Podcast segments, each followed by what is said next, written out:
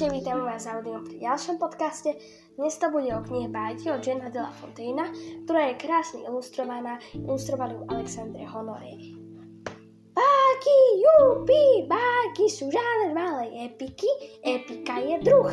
Potom forma je próza, všetky sú prozaické. Téma, idea, u každého iná. Tak, hurá, poďme.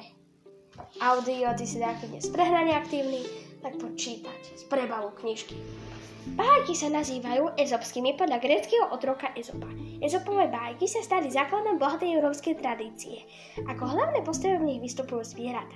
La Fontaine mnohé Ezopové bájky prerozprával a v jeho podaní priam zľudoveli. Prečítajte si príbeh o líške či lišiakovi, o drobných vtáčikoch i veľkých vtákoch, myškách i potkanoch a dozviete sa veľa o antike, o francúzskej histórii, ale aj o súčasnosti.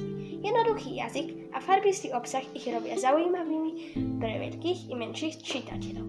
Jean de la Fontaine 1621 až 1695. Básnik, vynikajúci rozprávač, zanechal bohaté dielo. Vážili si ho na dvore kráľa Ludovita 14. a dodnes patrí k základným osobnostiam francúzskeho a európskeho kultúrneho dedictva. Jeho bájky vyšli v 12 knihách, sám ich pokladal za veľkú komédiu v 100 dejstvách, ktorej javiskom je svet. Vtipne v nich komentuje ľudské chyby a slabosti, ironizuje vlastnosti bedárov i vladárov. Pôvodne boli napísané vo veršoch s bystrým komentovaním ľudských chýb a nedostatkov. Skrývali satirický osteň, namierený proti mravom vtedajšej dvorskej spoločnosti.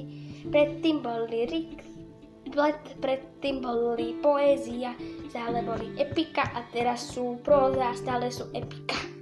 A teraz Alexandre Honore, narodený v roku 1982, ešte žije. V Normandii sa narodil. Sa odnesba zaujímalo fantazijný svet, od začiatku štúdia ho priťahovala predovšetkým kresba. Kreslí a maluje fantastické postavy a postavičky, inšpirované významnými literárnymi dielami. Ilustroval rozprávky bratov Grimovcov, Gerard Okina, Le Karola, ale aj súčasných autorov. Po skončení štúdia v roku 2000 sa jeho práce prvý raz objavili na výstave v Galérii umenia. To bolo v 2007. Spolupracuje s vydavateľstvom pre deti a mládež doma i v zahraničí. Túto knižku, tieto bájky najlepšie pochopia deti od 8 rokov. A audio vám teraz prečíta bájku Zajacové uši.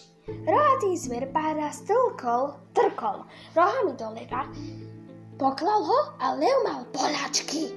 Rány neboli veľmi hlboké, no lev sa rozdúril a vyhnal zo svojho kráľovstva všetky rohaté aj parohaté zvieratá. Kozy, barány, capovia, bíky, všetky zvieratá sa rýchlo pradali kade ľahšie, aj daniele a jelene sa pobrali za nimi. Zajac zbadal, že jeho uši hádžu dlhé tiene a naľakal sa, že ich nejaký inkvizítor môže pokladať za rohy. Obzeral si tieň, no aha, ako vytrčajú. Znervozil tak, až si obhryzal labky. Nakoniec sa odhodol na rázny krok. Odsťahuje sa aj on. Spol sused smrček, idem odtiaľto, lebo moje uši by mohli pokladať za rohy. A keby som ich mal menší ako pštros, aj tak by som sa bál. Smrček mu odpovedal: toto, že sú rohy, za čo ma máš, čo som nejaký trúľo? Veď tie uši ti dal Pán Boh. Ale budú ich pokladať za rohy, bojazlivý zajac na to. Aj za rohy, aj za parohy, darmo budem vysvetľovať, moje reči a protesty pôjdu do vetra. Strachopúda nepresvedčíš, pomyslel si Tvrček, bojí sa a bude sa báť všetkého. A ja vám teraz prečítam krátku bájku a potom si porozprávame trošku viac o ilustráciách a potom už budeme pomaly končiť.